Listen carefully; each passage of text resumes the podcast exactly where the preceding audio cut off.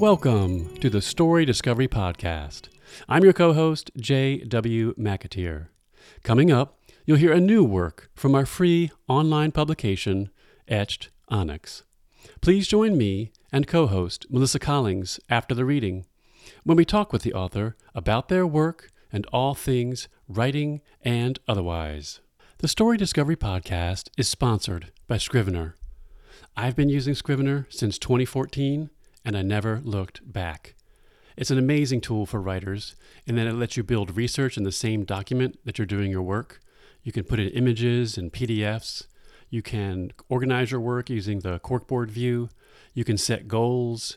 You can export it to multiple formats, including ebook and manuscript. There's really nothing Scrivener can't do in the writing universe, and I highly recommend it, which is why I'm so pleased that they're a sponsor. If you'd like to check them out, you can follow the link from our website or just type Scrivener into your search engine. Our listeners get a 20% discount by using the coupon code STORYDISCOVERY at checkout. If you're a writer and you haven't tried Scrivener, I highly recommend it. Give Scrivener a try. You won't regret it. This podcast and all related materials are a production of Onyx Publications. All works, stories, and poems are copyright 2022. All rights reserved. On today's show, you'll hear a short excerpt from the novel Fake, written by our special guest, John DeDakis, and narrated by Meredith Lyons. Settle in and enjoy. As the organist at Washington's National Cathedral played something soothing and pastoral, my thoughts turned once again to God. I found myself instantly having to fight to keep my own emotions in check. God and I aren't always on speaking terms. It's a love-hate thing. I've talked about this a lot with Chris, my grief counselor. I began to seriously question the faith of my youth when I was sexually assaulted in college and found myself lurching towards atheism. Yet I didn't lose my faith completely. Yes, there's plenty of evidence God doesn't exist. So many assholes live long and easy lives while good people die young. As I've thought about the vastness of the cosmos and the complexity of even the tiniest forms of life, I've recognized an amazing symmetry that suggests to me the existence of an intelligent designer behind the universe's intricate design. But that's not proof God exists. It's only evidence. The rest is faith.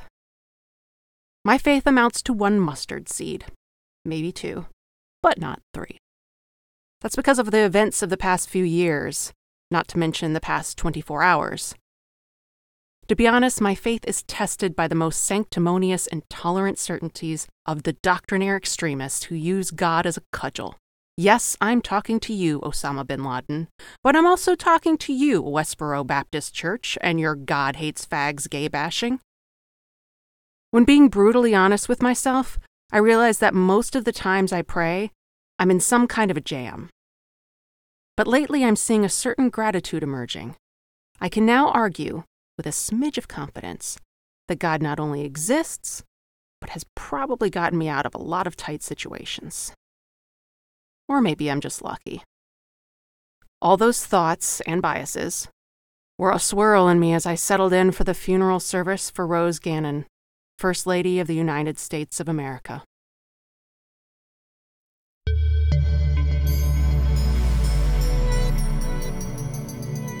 You've just listened to an excerpt from Fake, a novel by our special guest, John DeDakis.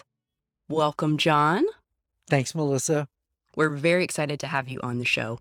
John is an award-winning novelist, writing coach and teacher, manuscript editor, and former White House correspondent and editor at CNN's The Situation Room with Wolf Blitzer.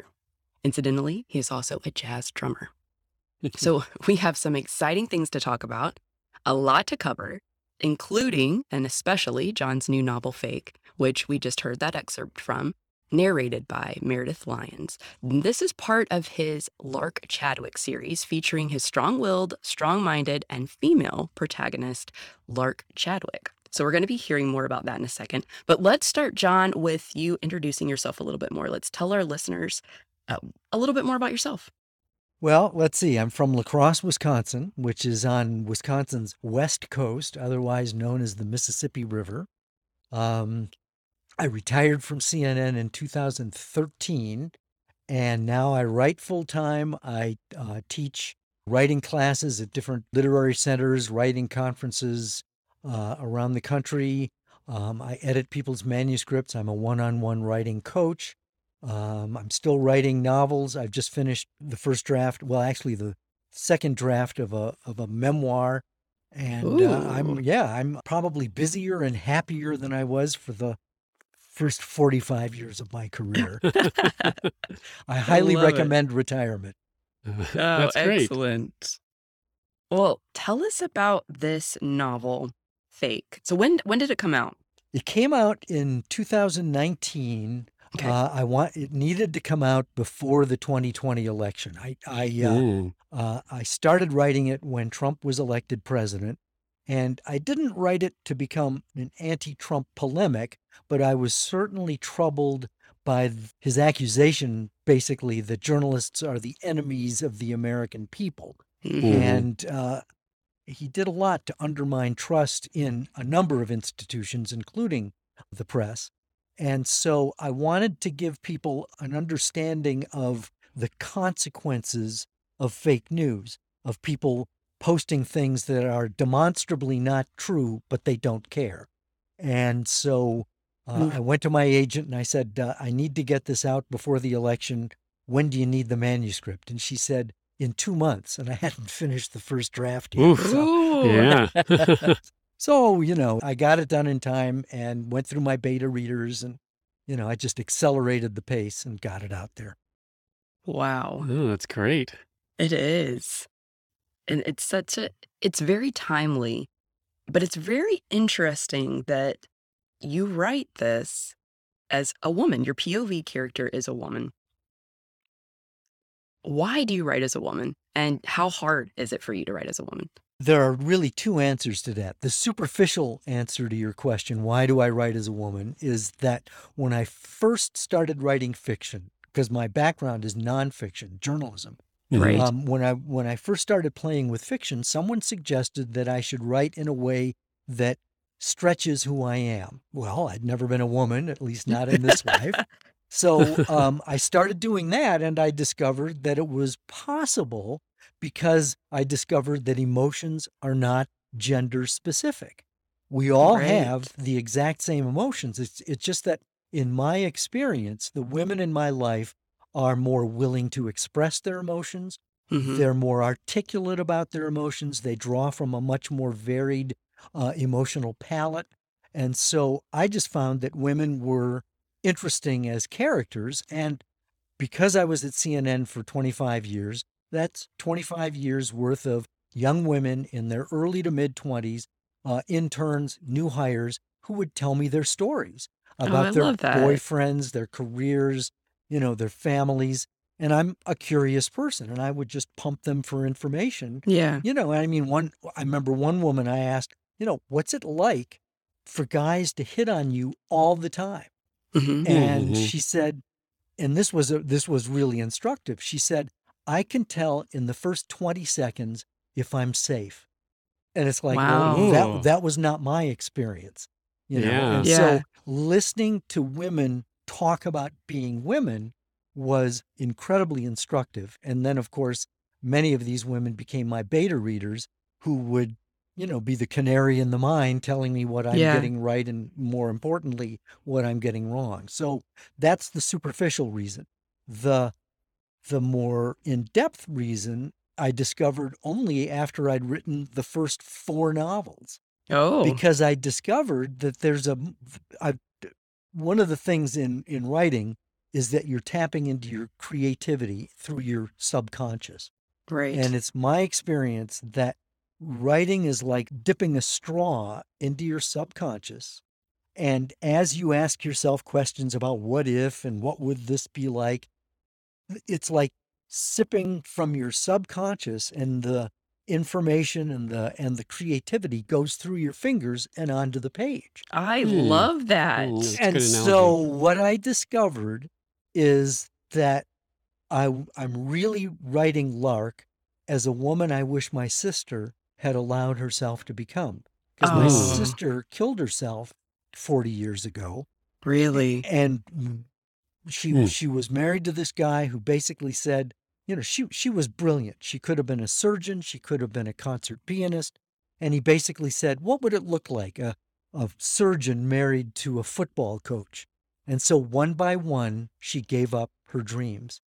And 20 years later, went into the garage, shut the door, turned on the car, and ended it. And so, you know, one of the things I teach my writing students is that, you know, our society anesthetizes the pain. Yes. And as writers, I think that the pain is really the grist for our fiction.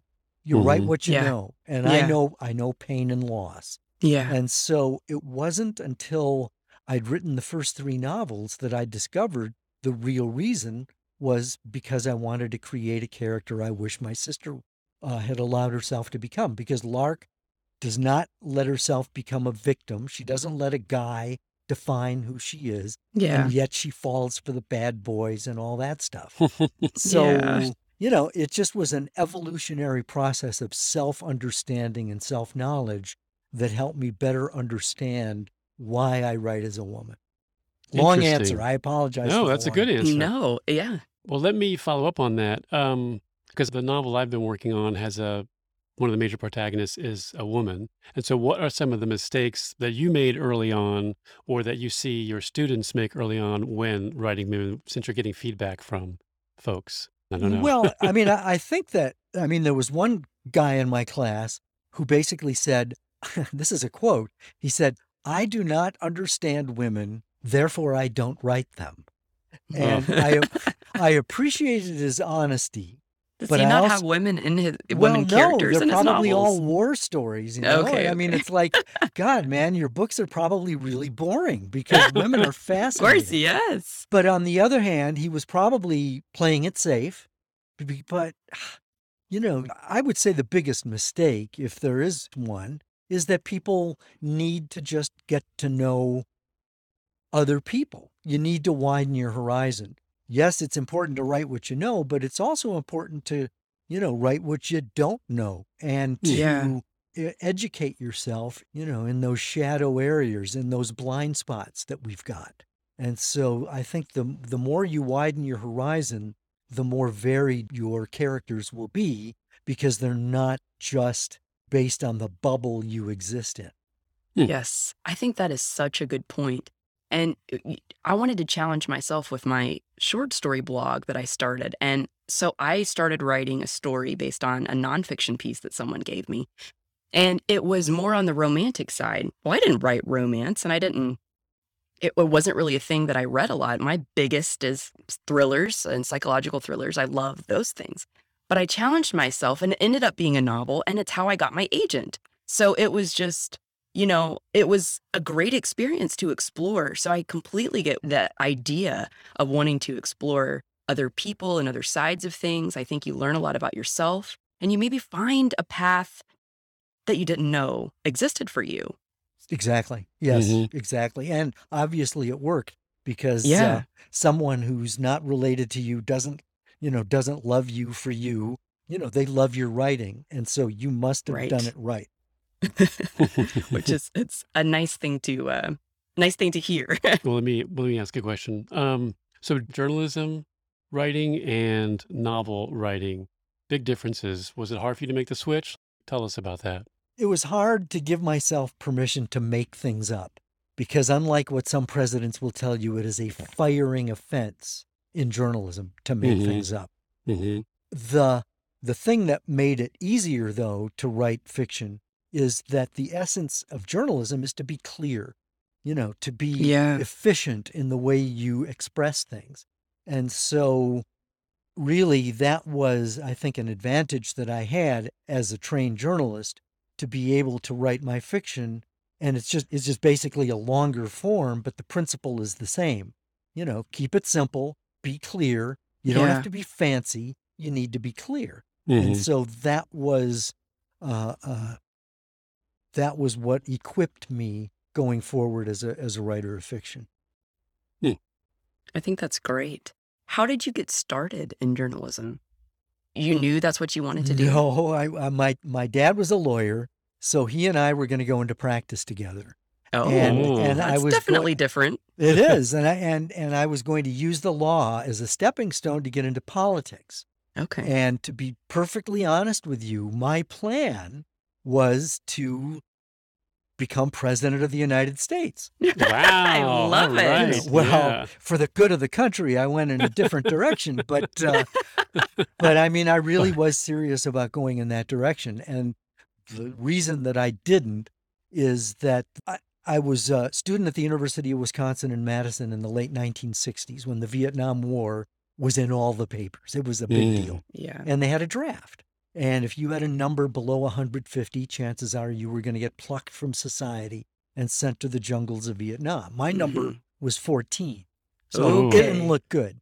And the thing that bothered me is because the anti-war movement was seething on all U.S. campuses, college campuses, I was bombarded from both the left and the right to take a position for or against the war. And what bothered me was that the rhetoric was so overheated from both the left and the right that I just felt that when I was being spun, people were leaving out salient details that would undermine their position. Because I didn't really know. I mean, my parents were Nixon Republicans. War is good business. Invest your son. So, that was my predisposition. Yeah. But the University of Wisconsin was incredibly liberal, and I was hearing things from the other side that I hadn't really heard before. And so I chose journalism, volunteering at a campus radio station, as the perch to sit on, to sort of sift and winnow to find out what the facts are. And so that's basically how I got started in journalism.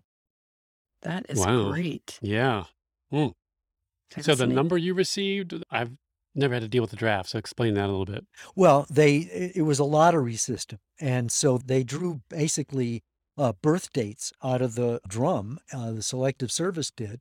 And the first date that was pulled out of the drum, that number, anybody born on that date got a number one. Oh. And my birthday was the 14th that was drawn. So my draft number was 14. And probably I enlisted to avoid the draft because I would have more control over what I'd do, because I discovered they had something called military journalism. Who knew? Yeah. So I had orders to Vietnam. They were changed at the last minute to Germany.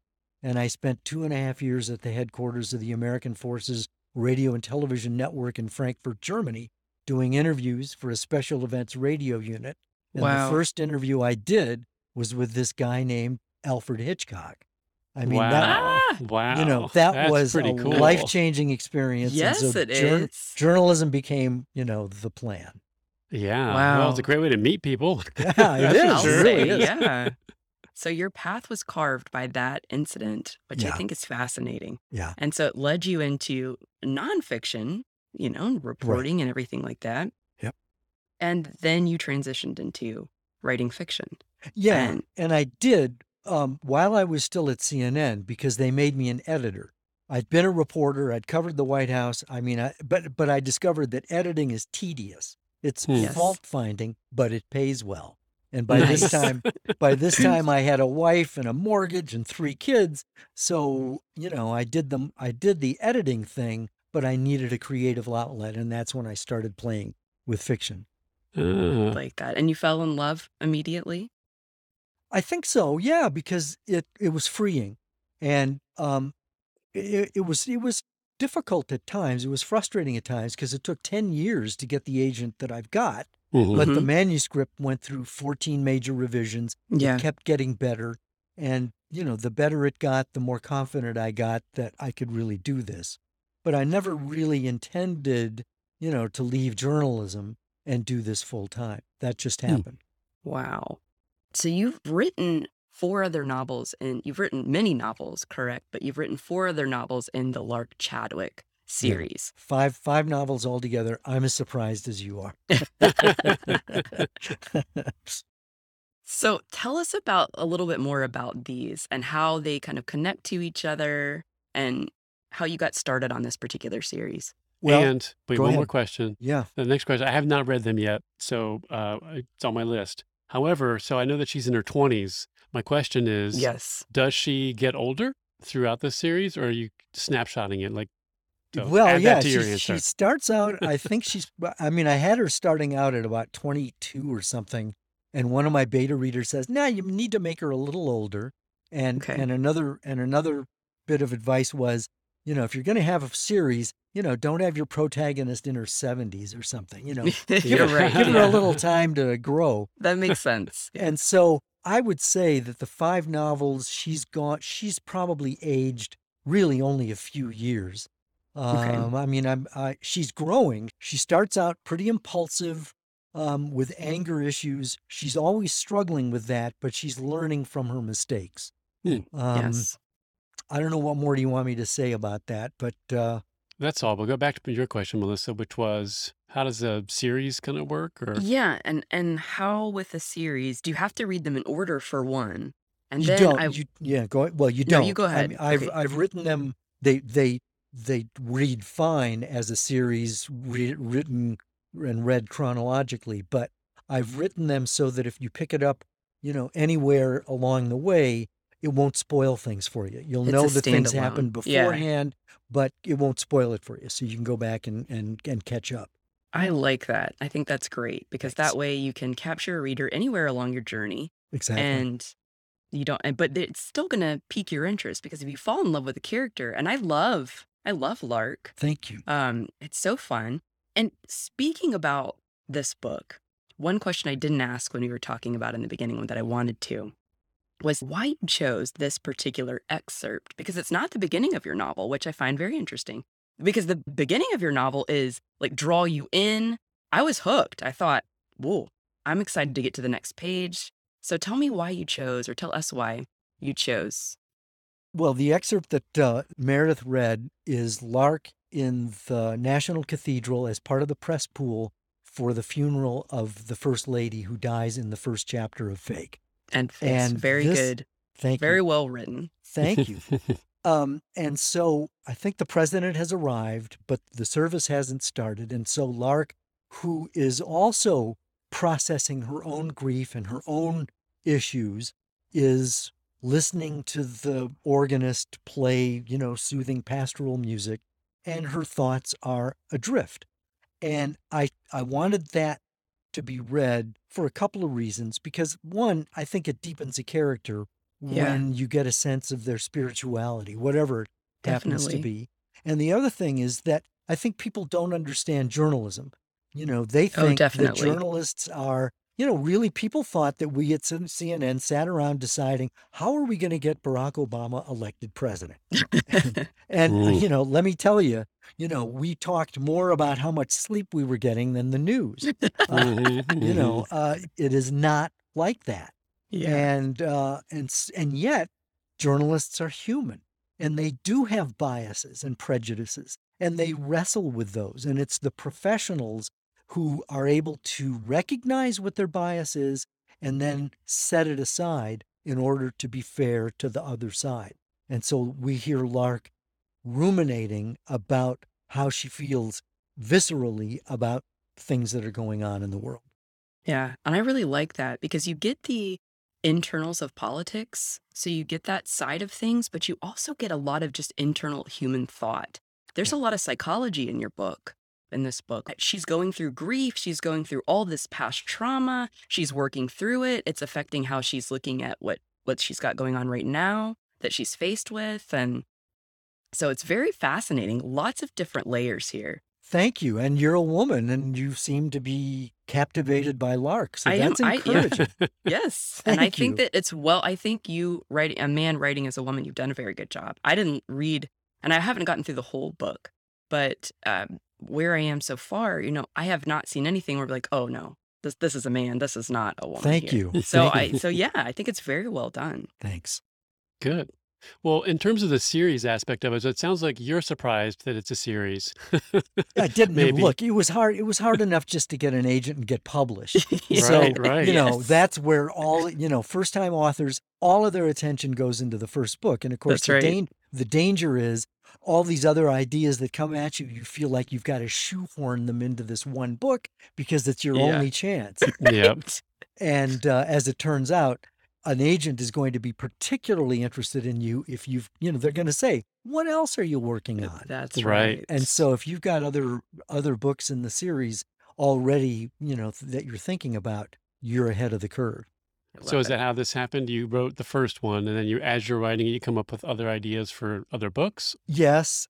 And with Fast Track, which is the first novel, I mean, I had other ideas, but I wasn't really paying any attention to them until there was an agent who was interested. And when I started to have agent interest, then I started to work on the second book. Oh, interesting. Nice. Well, and this is a question we sometimes ask. So are you then a discovery writer, or have you have this all mapped out? Like, do you also have your next books ready in the Lark? Yes. Oh boy, that's an intriguing question. I actually teach a class on this. You're talking about the classic, you know, seat of the pants writer versus planning. Yes. And I've discovered that I'm a planter. I love it. Yes. You know, I like to know where I'm going, but I never am quite effective enough in planning. And so what I discover is about halfway through, I hit a wall, because even though I know who the bad guy is and how it's going to end, I haven't really connected the dots clearly enough. Yeah. And there comes a point where I can only procrastinate so long, and then I just have to write, because writing, I discovered, is the way to defeat writer's block. It's counterintuitive. You write by overcoming writer's block. Yes. And as you write, things show up. And so that's how basically my fourth novel, Bullet in the Chamber, I wrote half of the book, seat of the pants, you know, not knowing how a chapter would end until I actually started it. And it actually got all the way to the last paragraph, because I could have ended it three different ways, and I didn't make up my mind until I was writing that last chapter. Wow, that's cool. Yes. I completely agree with you, though. As you write, you find out more, and the characters kind of tell you things. Right. And you're, oh, well, I can add that to the beginning, and that's how you get some of your layers. That's why God created rewrites. Yeah, multiple rewrites. Right. Yes.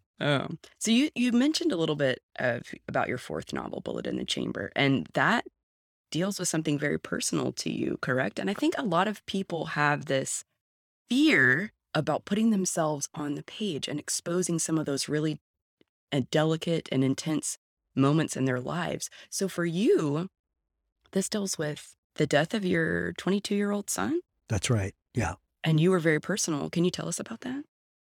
Well, let's see.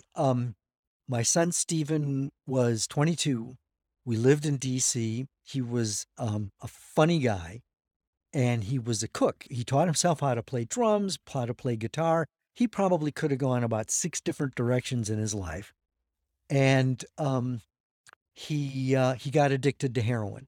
And I didn't know that until probably the last month of his life. And I don't even think I knew how serious it was until he went missing. Oh, and that was out of character for him. He just fell off the grid. And so, you know, immediately I filed a missing persons report, and he was missing for a week, and ended up dead in my car a block and a half from our house in D.C., right beneath a light pole with a neighborhood watch sign on. Oh, my goodness, that gives me chills. And I went through grief counseling for about 2.5 years. I actually started writing the book maybe 8 months after he died, but it was too soon. Yeah, but I imagine. Some of those chapters still live in I can't remember how many drafts it went through, maybe 7 or 8. Some of those drafts, you know, were repurposed and still live. But when I actually started writing it, I was going through grief counseling, and I decided, I mean, I already had Lark as a character. And so I sort of I already had a fact base based on the character and some of the preceding novels. Mm-hmm. And so one of the characters we meet in Troubled Water, the third novel, is still with Lark in Bullet in the Chamber, the fourth novel, in which she's a White House correspondent. Mm-hmm. And I'd covered the White House, and her boyfriend is working as a photographer in the press pool for they both work at AP. And so I took Stephen's story, or at least the collateral damage that happened, and used that as a subplot for Bullet in the Chamber, which I felt added authenticity to Lark's character, definitely deepened her character, but at the same time, there were elements of the story that I could attach to a bigger whodunit. Okay. No, it's tragic. And it's inspiring that you use it in your novel, I think, for others. Do you feel like this was something that helped you heal, helped you work out your own feelings as a part of therapy? Oh, definitely. And in fact, I mentioned my sister's suicide, and that was cathartic to write that in the first novel. But I'd never really gone through grief counseling then. And of course, losing a son is, intense to the nth degree. So unimaginable. And so, yes, it was definitely therapeutic. And yet, it was therapeutic for me personally. And you mentioned psychology. I think I want to broaden this a little bit, because I think all writers, if they really are serious about it, will go there, move toward the pain, and mine that, and bring it. Process it, work it through. Because I think that, that's a really, it's cathartic and it's healing. I think healing is a good word for you to use. And I think also it can be, well, for lack of a better word, perhaps helpful or instructive or in some way meaningful for the reader as well. Because I think good writing is going to be authentic. It's going to be touching on themes that another person can relate to. Because I think that we read books in order to immerse ourselves into the lives of another person. Right. Mm-hmm. And it's a form of escape, because, we live risk-averse lives. Right. We try to, have our lives be as smooth as possible. And so if you can throw the kitchen sink at your protagonist, then you are giving them problems to overcome that you don't necessarily have to go through. But if you're being honest, you probably have already gone through them. And so you're giving your reader a vicarious experience that maybe they'll learn from and either not have to go through that, or if they're going through it, maybe they'll find their way through based on what you read. Yes. Yeah, I love that. It's relatable, but it teaches somebody who's going through it that they're not alone, but it also tells somebody who hasn't gone through it, gives them an insight into what it would be like for somebody else that might not be able to express themselves like you have in your books. And so, yes, I think that's great. Have you considered writing? I've thought about it a little bit. But well, reading is like the ultimate in empathy, really, right? You're putting yourself in someone else's shoes, and then you feel those emotions. You get those experiences vicariously, like you said, John. So absolutely. I think reading really makes you a better person, even if you never do half those things that, everybody else that you read about does. Thank you. Yes. That's a great insight. Well, we are, believe it or not, already coming up on time here. Do you want to do one more question before we go to our end question, Melissa? Well, I would love to talk a little bit about promoting yourself as an author. There are tons of questions we didn't get to, and I could pick your brain for a very long time. I know. Especially, editing side of things and how you teach people writing. But one thing that a writer has to do is promote themselves on social media and get their name out there, because if you have a product, that's great. But if nobody knows about it, you can't sell it. Nobody knows about you. It doesn't go anywhere, and you don't thrive. So kind of talk a little bit about promoting yourself and using social media, and how, kind of tying several questions into one here. I'm cheating. It's okay. We can go extra. Yeah. How those joys, the frustrations and everything of promoting yourself, because it is so hard to do. It's hard. And I think it's surprising because I think that, you know, people spend most of their time trying to get the book published. And then once it is, they think, well, got that taken care of. That's right. I'm all done. And the times have changed. And even if you get a book deal with Random House, you know, gone are the days that they're going to pay for your cross-country book tour, you know, unless you're John Grisham and you don't need it. And so even when it comes time to pitching, you're going to need to communicate to a prospective agent that you understand and are committed to promoting your own work. Right. And that's daunting to a writer, especially because I think most writers, if they're anything like I am, they're shy and or introverted. Yeah. So the idea of putting yourself out there is scary. It's daunting. Yes. And so, I mean, I teach a class on this, and it's I believe that it's possible to do that in a way that doesn't change who you are as a person. And I think the essence of effective promotion is that you're just telling, not selling.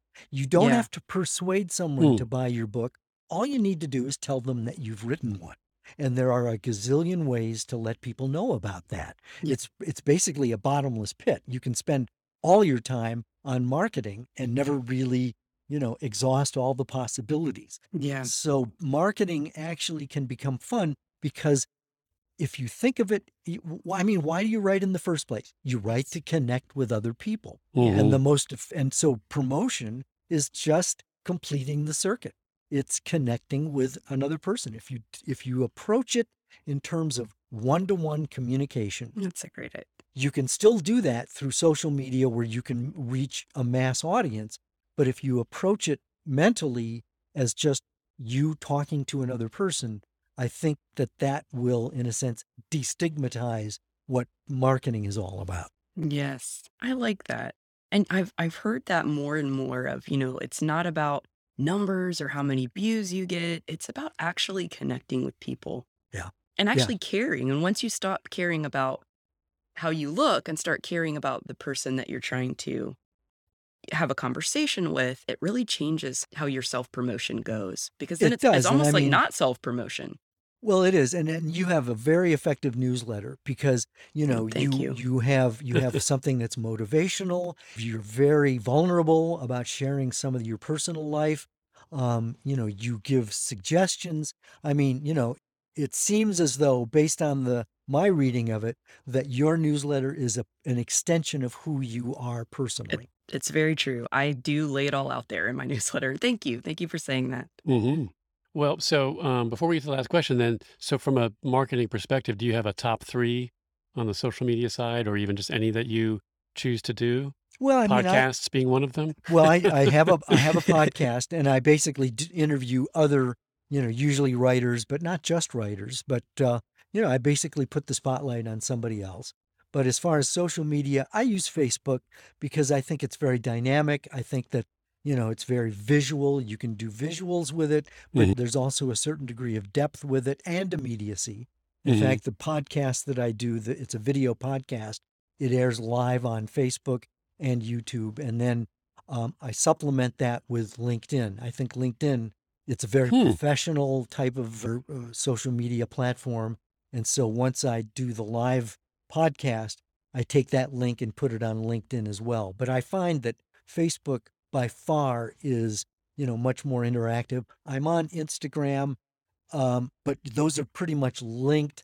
I'm on Twitter, but Twitter, I don't know, that's just too much of the chatterverse for me. I mean, if you can master Twitter, you can become president. I'm just saying. Oh boy. So, you know, that ship has sailed and I'm not going to try to do that. So I'm on Twitter, but not effectively. Yes. It's hard to do. You don't have to say all. Yes. You don't have to say yes. Like, yeah, we know you don't get it. No, not at all. No, I mean, I'm right there with you. I am right there with you. I have tried. I get all hyped up and I'm like, yes, I'm going to do Twitter. I'm going to do Instagram. I'm going to do Facebook. And then I realize I am not doing anything effectively. Yeah. And I've had to hone in my focus to really kind of do one or two platforms and focus on those, because you just can't do it all. There's not enough time in the day. Well, and you're on Instagram. And I mean, you and Meredith are really effective on Instagram. We have so much fun. I encourage people to follow you guys. Oh, thank you so much. You know, because you have such a great rapport and a great sense of humor that shows in the relationship the two of you have. Yes, that writing bonded us. And it has been just a really fun friendship, and we've been able to share our work together. And I think it does show in those duet reels that we do and the videos and stuff. We have a lot of fun. Yeah, it shows. It shows. That's cool. Yeah. Well, from Onyx Publications' perspective, the only time we ever post on Twitter, Facebook, or Instagram is when we have something to say, which is not very often, right? So it's like, submit your stories. And here are some of the stories we have available now. I know. It's so hard, too, because I get excited. I even think, oh, yes, I'm going to do some Onyx posts. And then it's like, well, I'm drowning with my own posts. Exactly. Yeah. It's a rabbit hole you can spin down into. It is. For sure. Yeah. Totally. Yeah. And I don't know about you guys, but I tend to have all these ideas, and I have a very hard time focusing on one area, because I'm thinking, I'm going with this one area. What else am I missing? I'm always thinking, what else am I missing? What else am I not doing? And it's dangerous, because then if you flounder all over the place, nobody knows really what you stand for and what you're about. Have you had to find a way to balance your marketing time with your writing time? Oh, definitely. It will stress me out. And I think, I'm not writing. I'm spending my time thinking about marketing or what I'm going to do. Yeah. And really, I enjoy the marketing side some. Yeah. I surprised myself by enjoying it as well. Yeah. Mm-hmm. And had to rein myself back. Go on. Yeah. Interesting. I interrupted you. Go ahead. No. It can take you over, because I've realized you have to find something that you enjoy doing if you're going to market yourself. And I found that the Instagram reels are really fun. So I really enjoy doing that. But it'll start going, I'll be like, oh, we can do this and we can do that. And then I'm thinking, oh, I probably should write some today. Oh, that. Yeah. Oh, that. The thing that I'm put out there for in the first place. But yes. Good stuff. It is. All right. Well, I think that's a good segue into coming up to our last question for the day, which is to share any piece of writing advice, maybe something that you wish you'd known when you started, or any other nugget to beginning writers or listeners who are just curious? I think that writers tend to be very self-critical. And I think that if you listen too carefully to that, self-critical person who tells you, oh, you have no business doing this, you're no good, look at that person, they're so much better than you. And if you give in to listening to the critic, you'll talk yourself out of it. Ooh. So my advice is, don't give up. Yes, you're not the best, but you're probably better than others. And, those who are better than you you can learn from them and get better. So if you feel that your, writing isn't as good as it should be, great. Take some classes. Get better, right. hone your craft, but don't talk yourself out of it, because if you've got the desire, that tells you something, and it's the desire that will propel you forward. And if you give up too soon, then that guarantees that you won't be published. Yeah, I think great. I think that's great advice. I was looking at a small business owner. I've been following some people to do on Instagram for research. And I came across a small business owner that her business exploded, and she was talking about doing exactly that. And the biggest thing she said for her success, and I think you can apply this to writing, is basically what you're saying, is that fire has to be there, that fire to really want it. And so you may be at a small place, but you take the steps and you do it one at a time to get better, to get further, until you get where you want to be. And I think that's great advice too, is not comparing yourself to other people, but using them as instructors. Yeah. Mm-hmm. Yeah. Mm-hmm. Yeah, exactly. That's good. Great. Fantastic. All right. Well, thank you, John, for coming on the show and letting us read a little excerpt from your story. And I hope we get lots of folks out there to pick up Fake. And really, it's been a little pleasure speaking with you. So thanks for coming on. Yes. Thank you, J.W. and Melissa. This has been a lot of fun. Yes, it's been so fun. And definitely go pick up a copy of Fake. It's exciting. I was immediately drawn in, so I'm very excited for this book and so excited that you came on the show today. It's been great. Thank you. Great. Thank you. Thank you very much for listening. We hope you enjoyed the show. If so, please help us spread the word by telling your friends or giving us a rating and review on your favorite podcast app. Those reviews really make a difference. We'd like to thank the folks at Literature and Latte, the makers of Scrivener, for sponsoring the podcast and providing an amazing tool for writers. If you'd like to take your writing to the next level and use a tool designed for writers by writers, then give Scrivener a try. What have you got to lose? The Story Discovery Podcast is a free, narrated podcast of the works that appear in Etched Onyx Magazine. Edited by J.W. McAteer, all stories and poems are available for free at onyxpublications.com. That's O-N-Y-X publications.com. If you'd like to support the continuation of this podcast and or the magazine, please consider a small donation through Patreon at patreon.com/Onyx Publications. As a nano publishing house, we are always looking for new works to showcase. If you'd like to submit a story or poem for consideration, please visit the submissions page on our website. In the meantime, keep reading and writing.